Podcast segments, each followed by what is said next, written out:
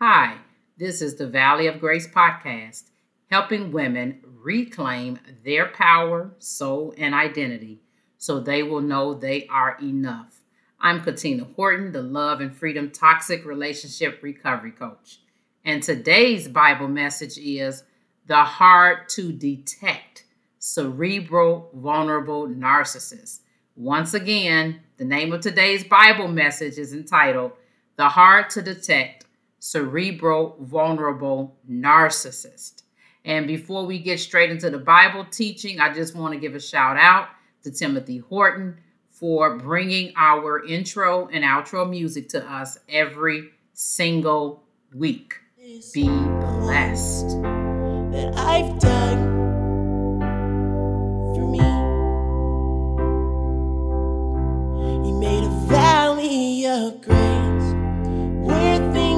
Change, and maybe they take up the cross high again. The valley of grace was never the same after he had died. Because I'm excited about this message, I just want to let you know that we always wear a tie so we can make an impact, right? And that means we're analyzing, we are troubleshooting, we're implementing, empowering, and we're impacting women in our homes, our communities, and around the world. So once again, we're going to get into our message that I got tongue tied on. The devil is a liar, right? The hard to detect cerebral vulnerable narcissist. And let's begin. There are three kinds of narcissists that are hard to detect. And the first one is the self righteous cerebral narcissist who's always saying, Look at me, look at me, look at how holy I am. Look at how small and compact my car is. Look at how small my furniture is in the house. Look at how small and impact, uh, compact my, my stereo system is. Look at me, I exude virtue. Everybody clap for me. Look at how godly I am, right? That is the self righteous cerebral narcissist, right? Then the second one that's hard to detect is the covert narcissist who is an emotional manipulator, right? And you might say, honey, you know, I really got to talk to you about something that's been bothering me. Uh, we were at the party. I saw you engaging inappropriately with some of my friends, and uh, as far as touching them inappropriately, hugs that seemed to be too much of a friend embrace, so to speak. And then, if if I'm if if my eyes saw correctly, you were getting their phone numbers so I just want to know, like, are we okay? Like, like what's going on here in our relationship? And then your husband's response, well, Sheila is the host of the party, right? And if she had had enough stuff for us to do, you wouldn't have to worry about me going around getting woman's phone number. So that's why I got a, uh, Barbara's number, and then I got Sally's number, and then I got Mary's number. That's why I got their number because she didn't have enough for us to do. We were just kind of standing around. So he shifted, right? He's blame shifted from his behavior to Sheila, the host of the party, not giving them enough to do, right? Not giving the attendance, the party attendants enough to do. Okay. All right. So now we've got the third one, and that's the cerebral vulnerable narcissist. And that's who we're talking about today. Okay. Look at me. Look at me. Look at how much I know. Look at where I went to school. I went to Harvard and then I went to Ivy and I went to Princeton. Look at me. Look at my kids. Look at where they went to school. They went to school in three different states, three different private schools. Oh, look at me and look at my children. Look at how much we know. Oh, look at me and look at how much I'm suffering too. Look at it. This is why my life looks like this. Oh, my goodness. I'm poor and I'm single and I'm divorced. Oh, look at me. I'm, I'm just suffering. Oh, I'm suffering. So look at me. Look at me. Look at me. Look at me. And guess what? I'm so entitled that I might lie and steal and cheat and take all of your things because I don't feel that you deserve them. But look at me. Look at me. Look at how much I know and look at how much I'm suffering. That's the cerebral, vulnerable narcissist. Okay. And that's who we're going to talk about today. And I guess that's why the devil got busy in my intro, right? Because he didn't want this information to go out. Don't forget if it's anything that's said in this Bible teaching. If you could please hit that like button, if you can share it with a friend, family member, coworker, whoever you feel that's going to be set free by this message today, okay? Now, I want you to remember now, King Ahab was a vulnerable narc, okay? And because of his kingship and the proximity of Naboth's vineyard, right, to King Ahab's house, he felt entitled to have Naboth's spot, okay? So Naboth's vineyard is next to King Ahab's house. And because of that, and because of the fact that King Ahab is king, right? His kingship, he felt that those two reasons, proximity and kingship, entitled him to Naboth's vineyard without any question, right? And I just want to get you to, to have the whole feel of the story before we go into the 20 different ways you are dealing with a cerebral, vulnerable narcissist. I don't want you to miss this. I don't want you to miss it because, like I said, this is hard to detect. And when you come out of it, you're going to know that something was wrong, but you're going to be like, hmm, I don't know what's what, what just happened. I don't know. You know what I'm saying? It's going to be kind of a little bit of a state of confusion. And then you focusing so much on what that the issues that that person was going through, but at the same time, you just feel like, now something was off, but I just can't put my finger on it. So I want to really uh, armor you up with the tools uh, and the education that you need, and actually do it from a spiritual mindset, so we can see the vulnerable narcissist side. Because, like I said, this is the cerebral vulnerable narcissist we're discussing. I want you to see the vulnerable narcissist side that's in scripture, okay? And so I'm going to be reading from First Kings. And this is the 21st chapter, okay? And I'm going to read from the first through oh, the first to the 19 verses. I know it's a little bit, it's important to what I'm teaching, and then I'll go straight to the points. Some time passed after these events. Naboth the Jezreelite had a vineyard. It was in it Jezreel, next to the palace of King Ahab of Samaria. So Ahab spoke to Naboth, saying, Give me your vineyard so I can have it for a vegetable garden, since it's right next to my palace. That's that entitlement. I will give you a better vineyard in its place. Or, if you prefer, I will give you its value in silver. So he's giving him two options either just, you know, give it to me and I'll give you a better one, or I'll give you silver for it, right? And uh, then it says, But Naboth said to Ahab, I would never give my father's inheritance to you. So he knew the importance of that. So Ahab went to his palace resentful and angry because of what Naboth the Jezreelite had told him. He had said, I will not give you my father's inheritance. He lay down on his bed, turned his face away, and didn't eat any food, right? And so that's a big production right there. Remember, this is a grown man. This is not a little boy. This is a grown man with a theater production going on. The other thing that I want to point your attention to is two words, and I'm reading the uh, CSB, which is that uh, Christian Standard Bible, the Christian Study Bible. So what I'm doing, I want to go to, let's see, go back to which verse was that? That is verse four, where it says, So Ahab went to his palace resentful and angry because of what Naboth the Jezreelite had told him. Resentful and angry is two words to take note of as to why I said that King Ahab, uh, part of his problem actually is that he was a vulnerable narcissist. Okay. Vulnerable narcissists are resentful and angry. And then when you have a cerebral vulnerable narcissist, right, which is who we're talking about today with that spirit, you've got a toxic cocktail on your hands. Okay. So I'm going to read on. Then his wife Jezebel came to him and said to him, Why are you so upset that you refuse to eat? So this showed you he had had had to have had enough of a theater production if she trying to figure out and saying in other words, like, what's wrong with you? right? Because I spoke to Naboth the Jezreelite, he replied, I told him, Give me your vineyard for silver, or if you wish, I will give you a vineyard in its place. But he said, I won't give you my vineyard. So he's basically just recanting the story. Uh, give you the vineyard of Naboth the Jezreelite. So this lets you know right here when she starts with all these verbs that the scripture is using. Exercise your royal power. Get up. Eat some food, be happy. I want to give you the vineyard of Naboth the Jezreelite. So she's got that takeover spirit that's coming out, right? That Jezebel spirit is a narcissistic takeover spirit, right? It's coming out, right? So she wrote letters in Ahab's name and sealed them with his seal. And it's also where she's emasculating him. This is a man, this is her husband. She sent the letters to the elders and nobles who live with Naboth in his city.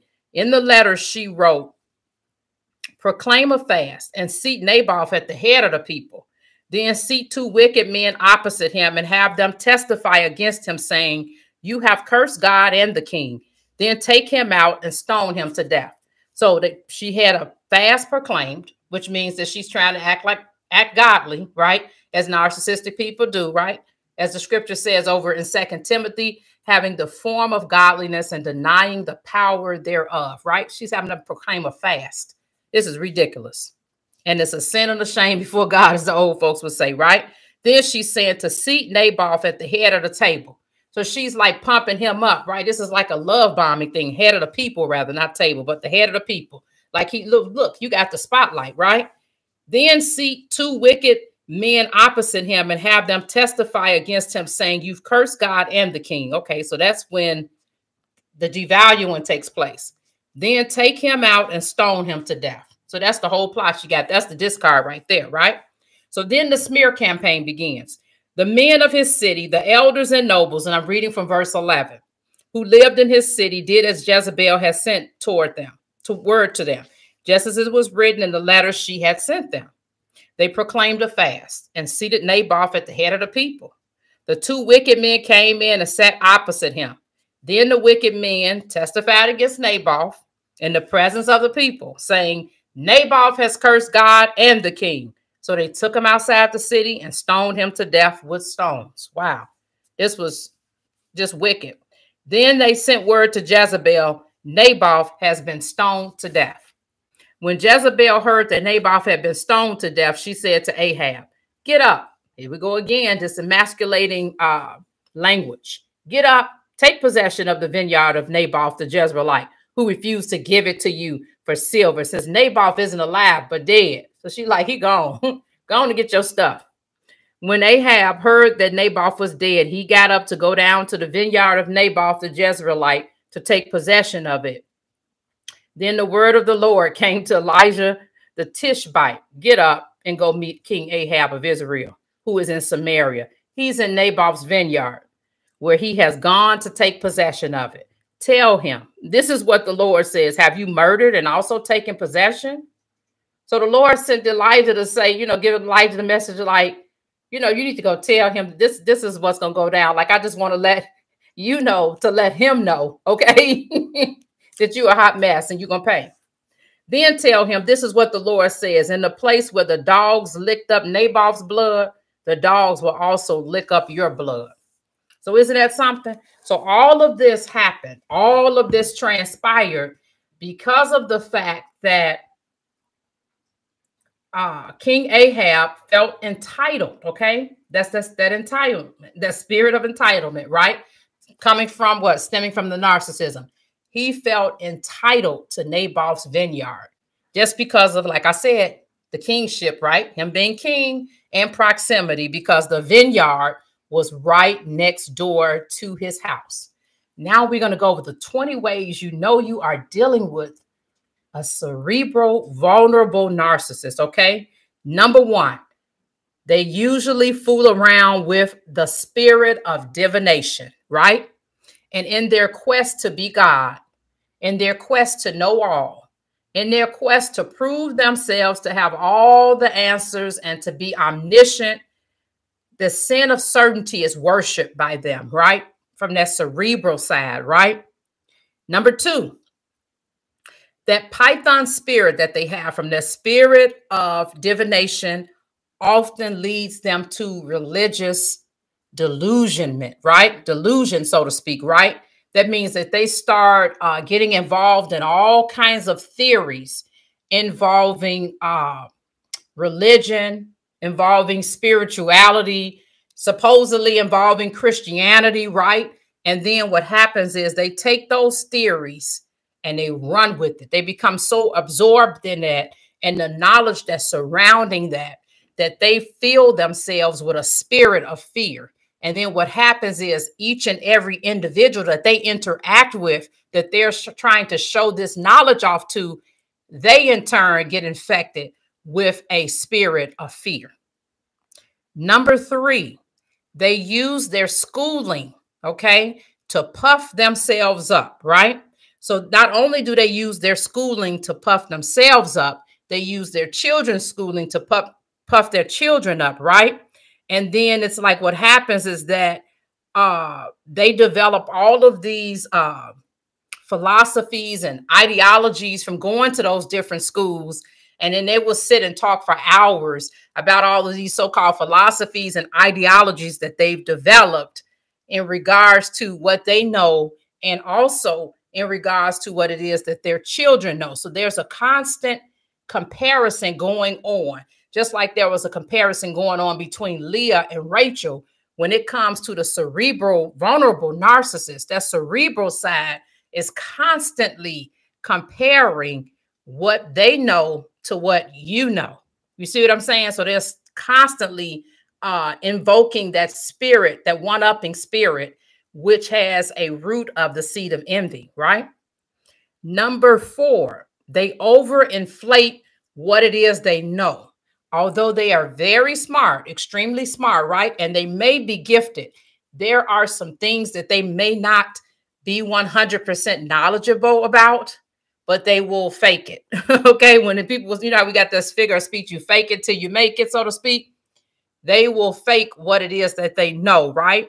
So if it means that they need to uh, lie about their source of knowledge, if they need to lie about what schools they went to, if they need to lie about the certificates, they need to lie about their titles, uh, need to lie about their degrees or whatever, they will do it. Okay. Number five is every single chance that they get, they will correct you. They will suggest, well, do you think that you're using the right word? I, I don't think that's the right word in this situation. Maybe you could have used, instead of saying that you felt sad, maybe you could have said your soul was grievous or you were grieved in your spirit. I, I don't think that you meant to say that. And it's like, no, I, I did mean to say that. I don't need to be corrected. We're two adults.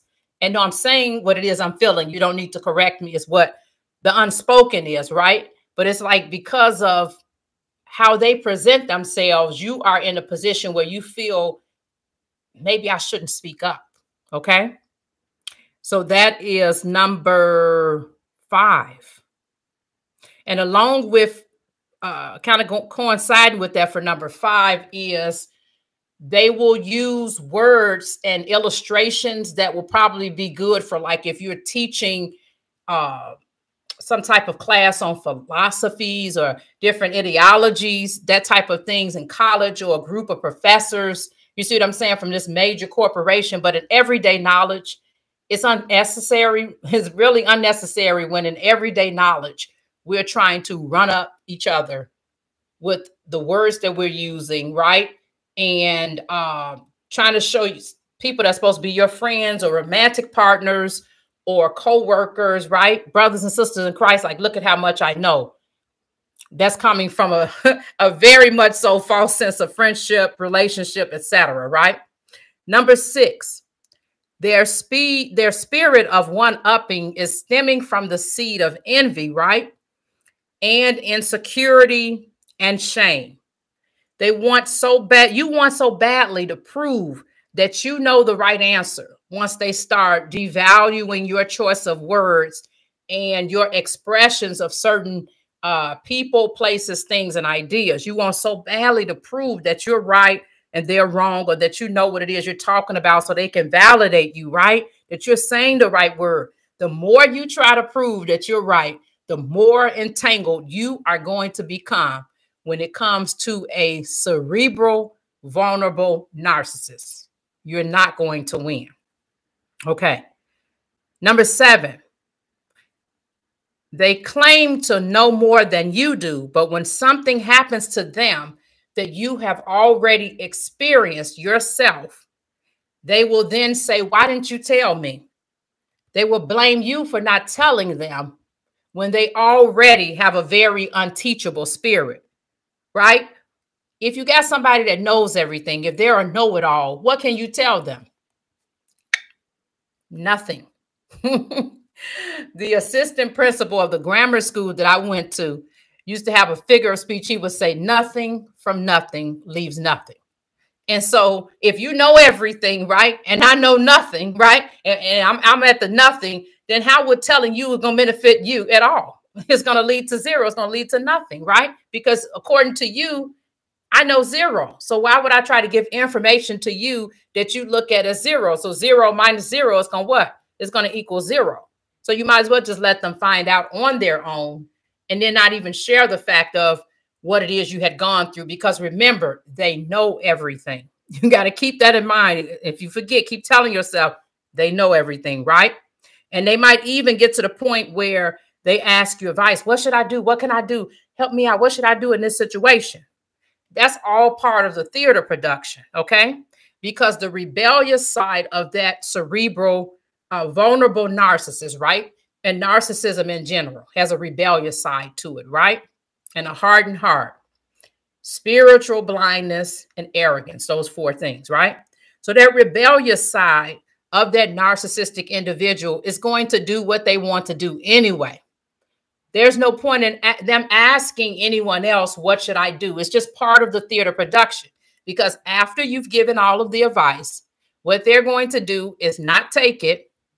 And then they're going to let you know about all the drama, trauma, chaos, confusion, buck wild ghetto stuff that happened as a result of them not taking your advice. And then some time is going to pass, and then all of the mess is just going to start all up all over again. No point in giving advice because they're not going to take it. Number eight, they are unteachable, unfortunately, right? As soon as you're trying to teach them about a concept, I know, but but have you thought about this? I know, but have you thought about that? Well, actually, I know, I know you're saying that, but have you thought about this? And I know we're supposed to take things and look at it from, from all kind of angles. This is not even that type of thing. This is once you are in a relationship with this type of individual, you will know exactly what I'm talking about. Because with everything you say, and we're supposed to be curious, we don't want to just take certain things at face value.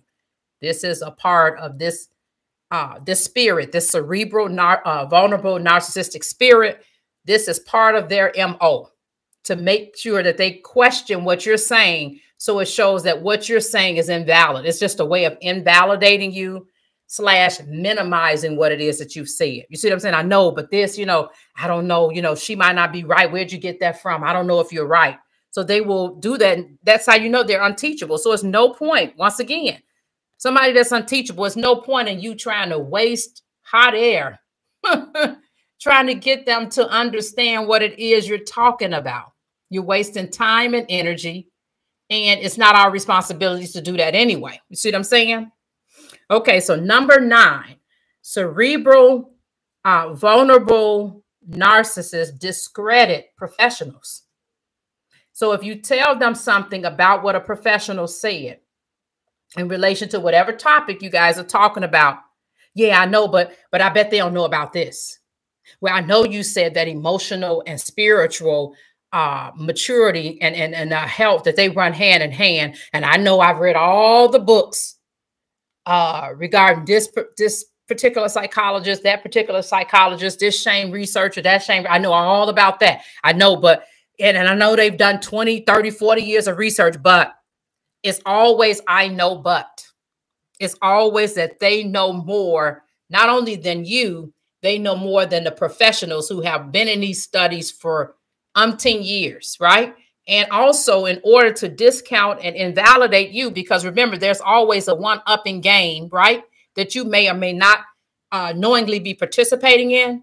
But in order for them to be able to keep one upping you, they have to one down the professional, the professional, right? But they already think that they're more knowledgeable than the professional anyway. So either way it go, they're gonna one down the professional and they're gonna one down you, and in turn they're one downing the professional, right? It's just reinforcement, constant reinforcement. Okay. So then next, that's number 10. Number 10, lack of empathy. And so what happens is this is what's going to fool you with that when you first met that person because you share so much and the information was so vulnerable, right? That you're like, wow, I'm surprised anybody would share that, which is why they call it cerebral vulnerable narcissists, right? Because they were vulnerable with you. So you're thinking if somebody's vulnerable with me, right, then that means that they had to have empathy. Mm-mm. All of that is done to just pull you in. and it's going to last like that in that type of situation just as long as they want it to last. But think about it. If anybody spends, and we all have been guilty uh, of being insecure, of having uh, low self esteem, of being in a situation where we um, we've not shown our best selves. You know, our perfectionism will kick in the insecurity and shame and uh, sometimes that's the spirits of abandonment and rejection might kick in. So we might not necessarily be our best selves right? And so any of us can be prone into getting into this one-upping type of thing. What i'm talking about is from the time this person wakes up to the time they go to bed 24 7 365 days a, a, a year right for years and years and years and years. This is that person's mo so it's one thing for you to know that there this this seed of envy is in your heart and you need to work on that one-upping spirit which is triggered by your what insecurities and that type of thing right and low self-esteem. So that's one thing. But what i'm talking about for a cerebral vulnerable narcissist, the one-upping right with that root is the seed of envy that's their mo that is their mo every day all day long 24 7 that is their norm. So think about it. If you are so caught up in uh, one upping somebody else, how you gonna empathize with somebody that you're trying to prove that you're better than, you're superior than, you're greater than? How, how can you empathize with somebody that you keep doing this to? You can't. And like I said, even though we all have baked into that competition, but I'm talking about this is part of this is baked into an operating so to speak, operating system, so to speak, as if you are installing like Windows 10 or Windows 11 or whatever, right?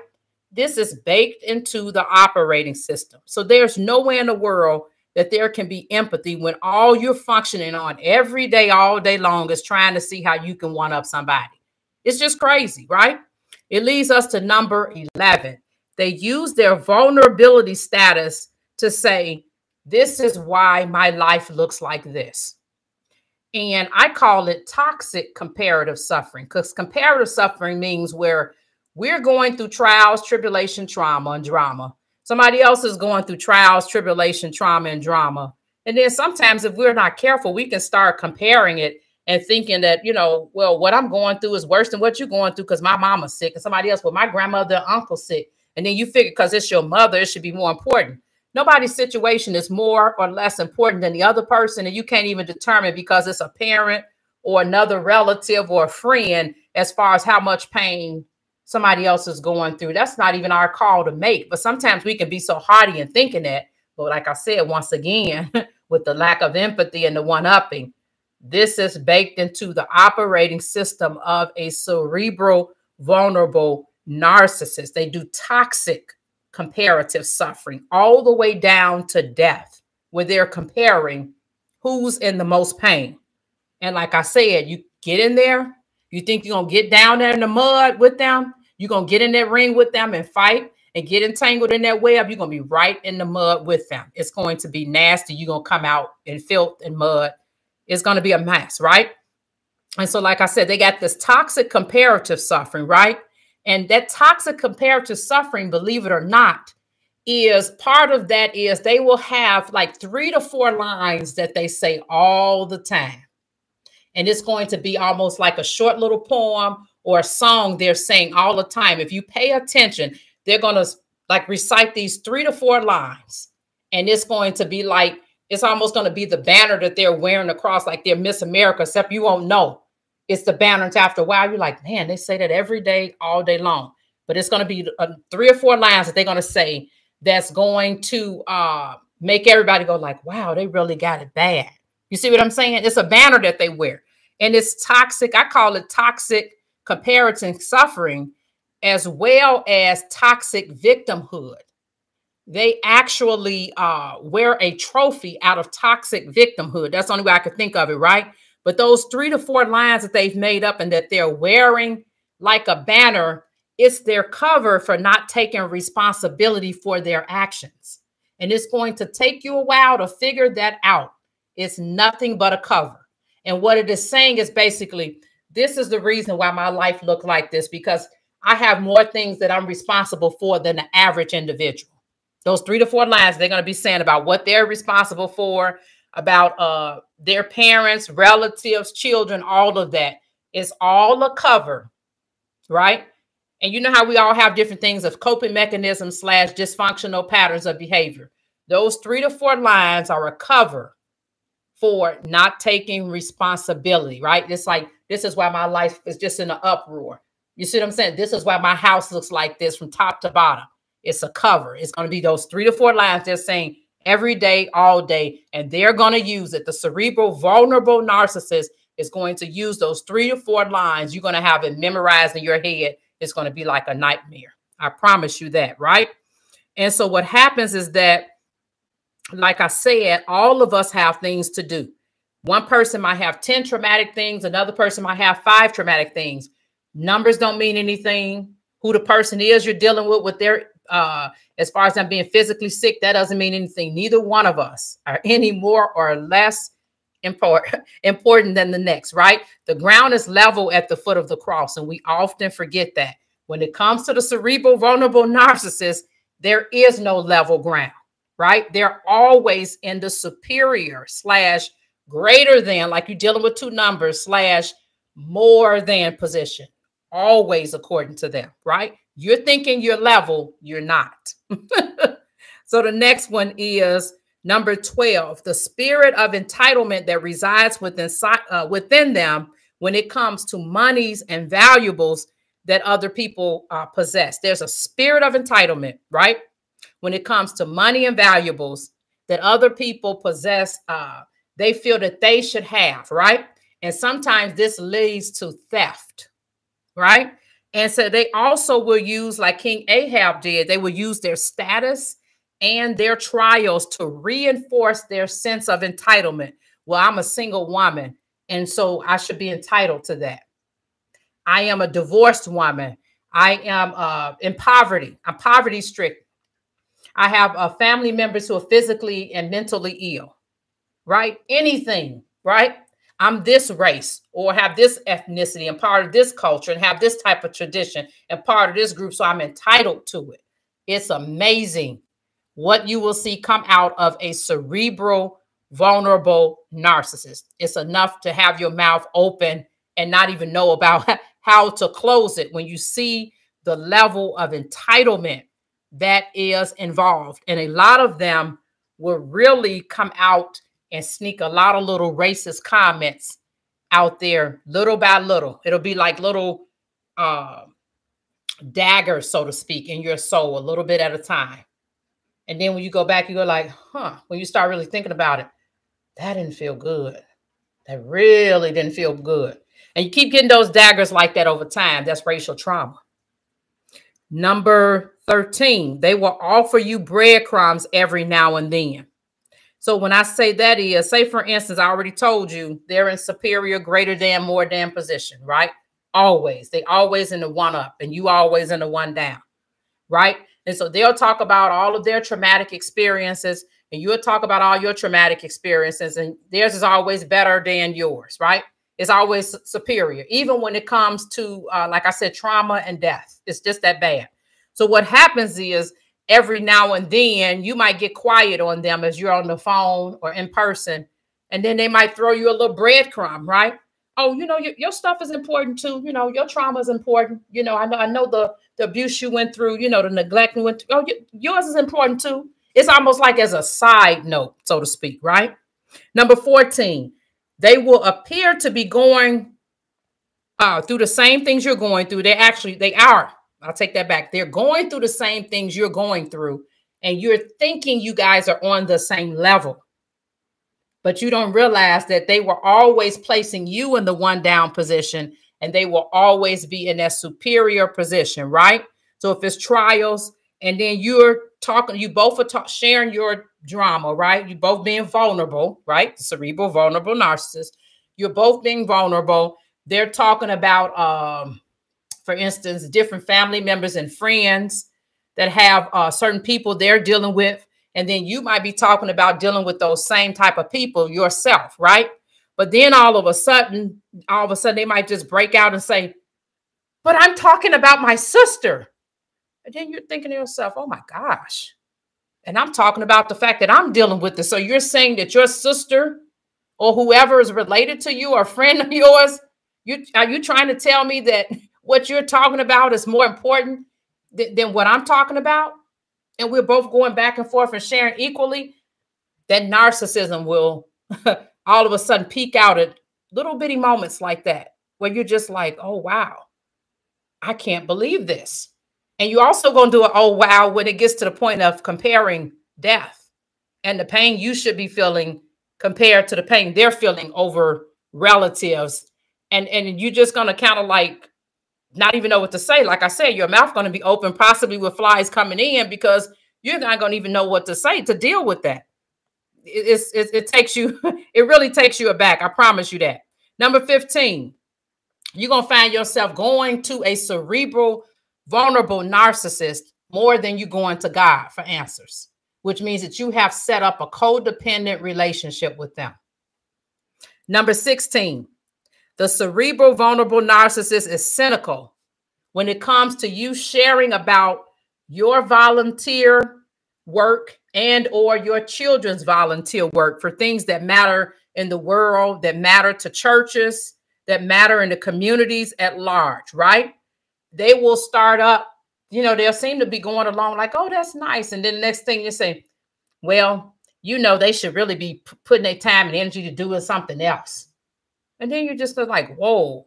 And it's obvious when those little moments slip out that they are resentful and jealous. And so you don't want to call them out on it. So then you'll find yourself like justifying and defending what it is you say. Well, you know that they're doing this, this, this, and this. And you know, you find yourself explaining to that person what it is that they're doing, like more about the project, and then they might go, oh. and another thing, you're still like, oh, wow. Number 17 for the cerebral vulnerable narcissism. We're almost done. Jealous and resentful when you are doing something that they desire to do and are skilled at doing well. So they might be skilled at it, and desire to do it, but they're not doing it, but you're doing it. So they're going to be bitter, jealous, and resentful, right? And then what happens is you will share something, you'll find out because you'll share something about what you're doing, and their response is like, oh, yeah, I got a friend that's a motivational speaker. But you know, um, he's skilled in that field and and he's been speaking for 23 years. He went to school, he has a degree in that. So, in other words, they're telling you like you're not qualified. I'll let you marinate on that for a minute. Number 18, they will use your compliments and or acknowledgments about their accomplishments to compete with you and then show you how resentful, angry, jealous they are, but how unentitled you are. Okay. Then you might think, well, what does all of that mean? say for instance they tell you that they've decided that they are going to uh, plan a trip and go on vacation right that could be one thing uh, or it could be that they're going to the museum right to one of the uh, smithsonian museums and they had never been there before right and so when you can be like oh wow you oh my goodness you're going to have a, a Ooh, a blessed time. Wow, that's so nice that you get a chance to go. You see what I'm saying? You're going to be pumping them up. You're going to be happy for them. You're going to be celebrating them, right? Celebrating with them and celebrating them. And then all of a sudden, this is how you know they've been bitter, jealous, jealous, and envious of you because they'll stick it in by saying something like, Well, you know, you and your kids, you guys have gone some of everywhere. And then you're just like, okay. But it's not going to just happen at one time. Every time they do something and you start celebrating them, you're going to know that there's bitterness, resentment, and jealousy and envy there because they're going to say that every single time that you celebrate their accomplishments or anything that they decide to do, they're going to remind you where you know, you know, you and your kids have always done that. So that lets you know, right? It's like they're having this silent competition of trying to keep up with you, and you never even thought of it that way.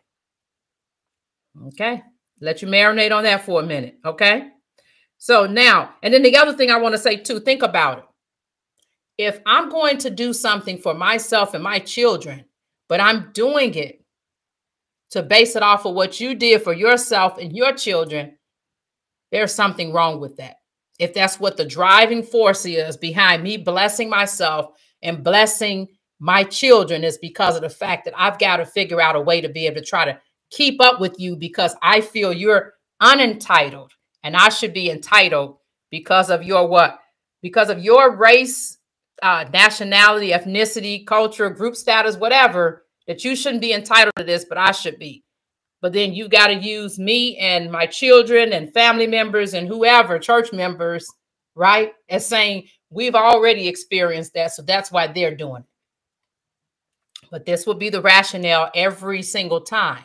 And this will let you know this is number jealousy. That's all it can be envy, bitter, resentful, and jealous. And this will go on for years. Every time they do something and every time you celebrate it, it's almost like you almost might as well not even try to celebrate it, so to speak, or even say it's nice because you know what's going to follow it. I'm just telling I'm just keeping it real, right? Number 19, when someone, because narcissistic individuals um, do not work well on regulating their emotions. They use other people as supply, which in other words, is other terms is called emotional regulators. And so because they have uh, very poor skills at that, right? If somebody uh, fills them up, if whatever somebody else said, because of their uh, them swimming in shame, right? And them having a lot of insecurities, if someone says something to them that leads them to feeling a lot of shame, instead of them dealing with it, what they will often do is say something to someone else to offload the shame. And that's why when they say you narcissistic supply, that's what the supply is. You just emotional regulator, right? You just a dumping ground. And I hate to just be like, oh, that's harsh. You're a dumping ground. So if someone says something to them that involves shame, in turn, they will come and say something to you, figure out what they could say to make you feel bad. And all of a sudden, you're going to feel like your whole spirit is leaking out a spirit of shame. It's going to be toxic. And I mean toxic. When they bleed out, they bleed out.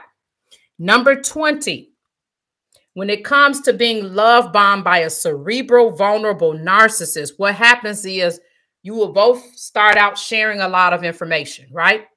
Now, if both of you, uh, ladies, or could be even two men, if both of you guys are sharing, if you're sharing information and it appears to be very vulnerable, and that's why you got the cerebral vulnerable narcissist because they will share a lot of stuff that most narcissists will try to keep hidden. They will share a lot, right? Unbeknownst to you, this person is a narcissist, right? And so what happens is from sharing all that vulnerable information, and you guys both going through trauma, drama, uh, trials, tribulations, PTSD, etc. You end up trauma bonded, but you don't know that. So you start going through similar experiences, right? And they might be a month or two apart, but you start going through similar experiences. That's that individual, and you don't even have a clue why, right? So then what happens is uh, after a while of you sharing and all this vulnerability going on, they will stop being vulnerable and use everything that you have confided in them against you, right? That's option number one when it comes to devaluing. Option number two is let's say, for instance, you've been growing and healing, and you are under the assumption that they are growing and healing right along with you, but you don't have a clue that they're not. you don't have a clue they're not growing and healing right along with you, right? And so what happens is that over time, Whereas before, when it first started out, you guys was it was mutual sharing of vulnerability, right? That stops, that closes up, right? And then it'll be like Things will happen in their life. You'll be eager to know, but they'll be like, you know what? I don't feel like talking about it right now. And you know how it is sometimes when things happen, we do feel like they're like, mm, I, I just don't feel like going out. I don't want to go there right now. You will notice this person will always start doing this whenever something happens. You see what I'm saying? And so that will let you know they're closing off that vulnerability part. They're not giving it to you anymore. They will often do that as option number two. Either option number one, they're going to use what you said against you. Then option number two, if you're growing and healing, they feel like you might be on to them, they will just stop sharing a lot of stuff with you, right? And then what will happen, part two of it is they will start on these ghosting sprints where you will hear from them every three, two to three months, and maybe even four max. And it's kind of like checking in to make sure you're still there. Then they will tell you 20 or 30 traumatic things that will literally give you secondhand trauma. You're engaging again, conversation, listening to what they're saying. As soon as you start sharing your piece, all of a sudden they have to go. You see what I'm saying? And then it's another two to four months or so before you hear from them again. And then finally, you're stop. It's like they're checking to make sure that you're still in their back pocket. So if they need you, right? And they're like I say, every time you talk to them, it's going to be a 20 to 30 things at least of traumatic events that you're going to be getting secondhand trauma from. Then finally, when they're done, done, then they're just going to end up ghosting you. That's the option for when they know you're growing and healing to a level that if they start doing what um, you expect them to do for a person who's narcissistic, that you would be on to them. And so rather than to do that, especially if you shared with them that you've been on to other individuals who have toxic traits, they would just rather ghost you than to go ahead and do a uh, regular devaluation and discard. They'll just stop giving you information and start slowly ghosting you over time rather than going through a regular uh, devaluation and discard, which in that case, it'll be so obvious, right? Because especially if you've gone through some things with them together and already shared about what this narcissistic individual has done, but then they themselves are narcissistic, they're going to know they can't pull that same thing on you because you're going to be too smart to figure it out. But you're thinking they're growing right along with you. You find out none of that has been going on. You're the one that's been growing. You see what I'm saying? They haven't. And so, like I said, that's how the um that's how the love bombing looks. And so what happens is that before I get into five things that you can do to help yourself when it comes to a cerebral uh, vulnerable narcissist, what I do want to uh, suggest is that it, just to give yourself some grace, though, because of the fact you're going to think when you get to a point of healing and growing, your assumption is we're like I said, your assumption all along was that you were on the same level, but you never were. Okay, that's assumption number one that was wrong. Assumption number two, you're going to assume, right, that they have also, because of the evidence of the words of their knowledge coming out of your mouth, you're not just assuming, you are assuming, but I'm saying the proof is that they've been talking all of the right words. So you had no um, reason to think differently, so to speak, right? They've been saying, using all of the right language, right? But Jezebel used all the right language in scripture. She said to proclaim a fast.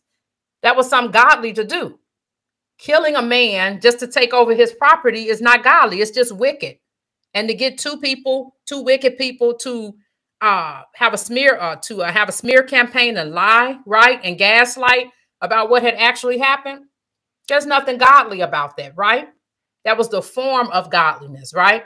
And so this person would have the form of growth the form of walking in wholeness, the form of healing and trauma, none of that is going to be going on. You're going to think you're on the same level. And like I said, it's not just as a matter of assuming, because I know the figure speech about that.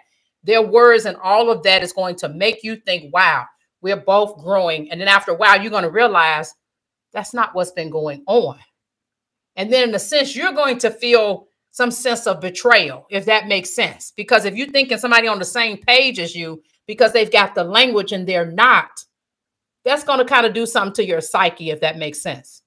So now we're going to talk about the five things that you can do when you're dealing with a cerebral uh, narcissistic individual. And these are going to be pretty fast. Number one, don't ever try to one up a cerebral vulnerable narcissist.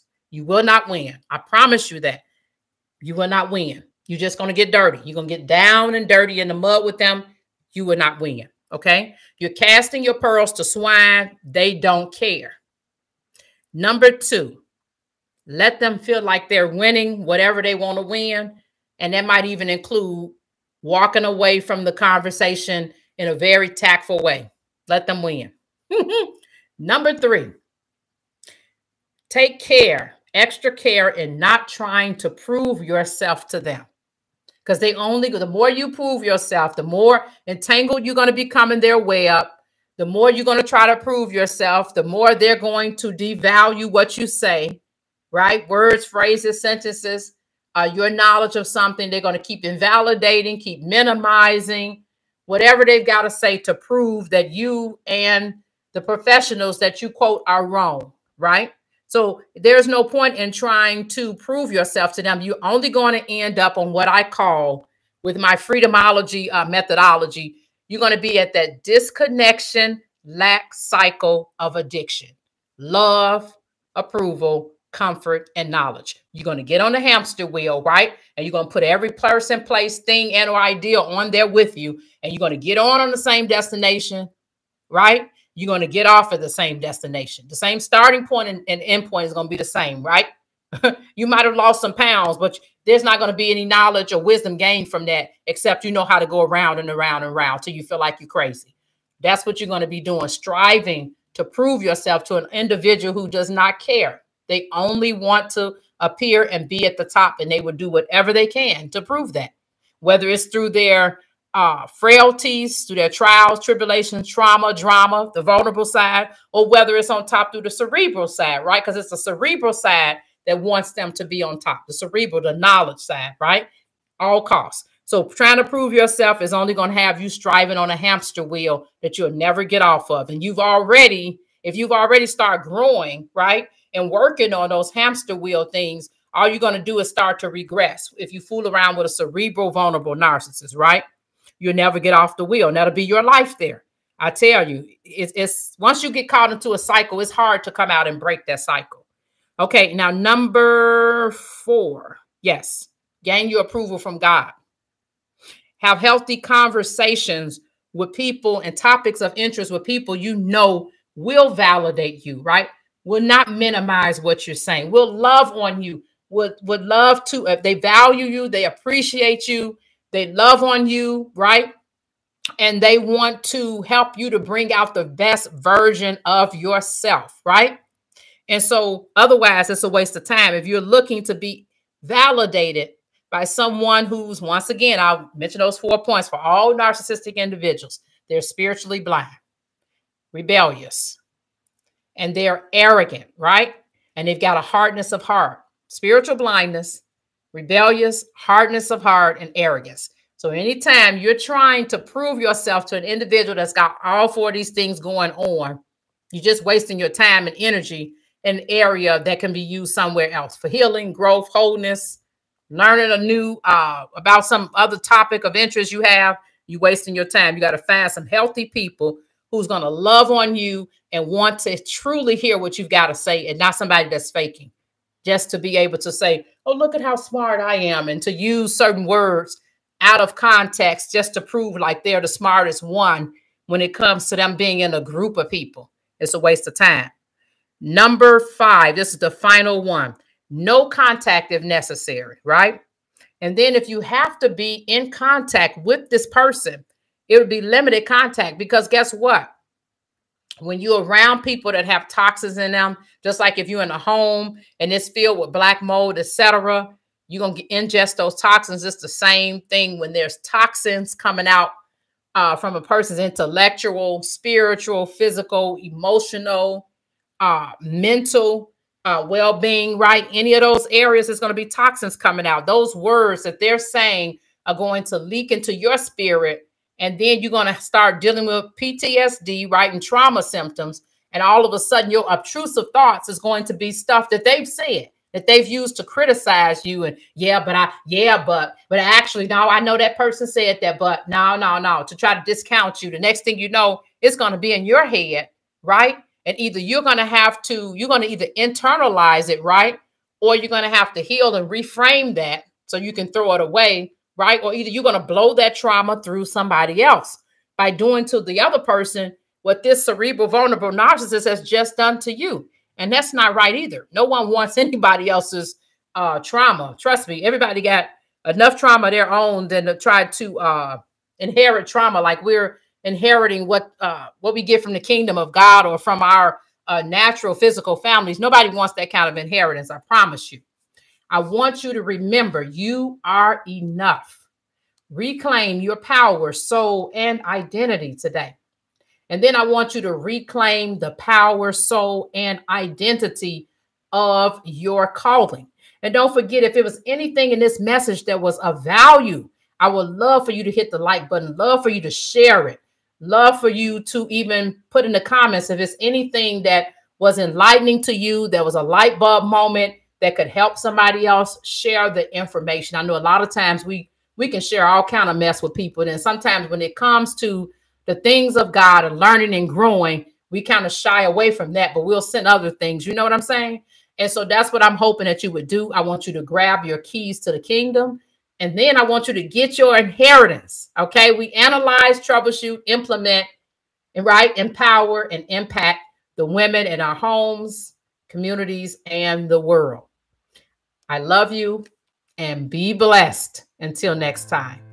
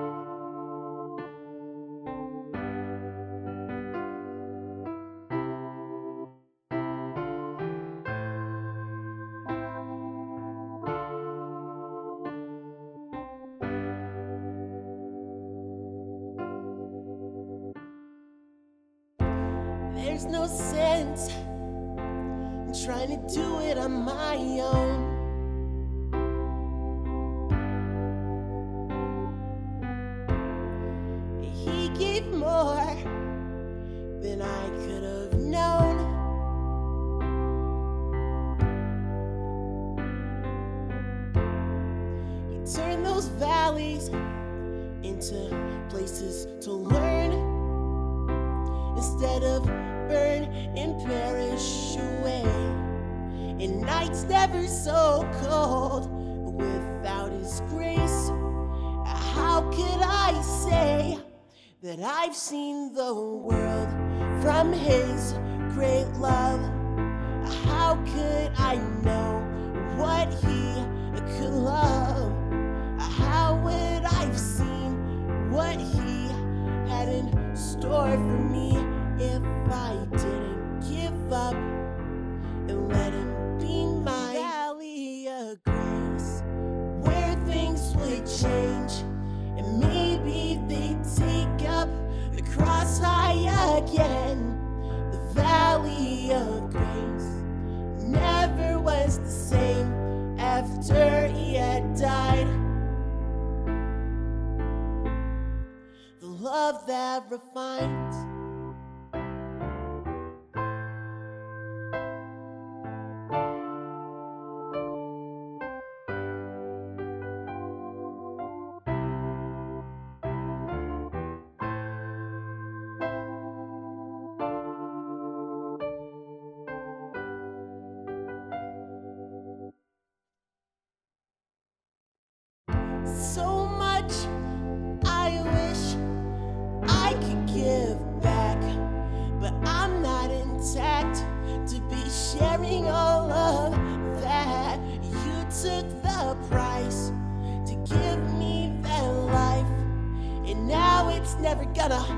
Fade away.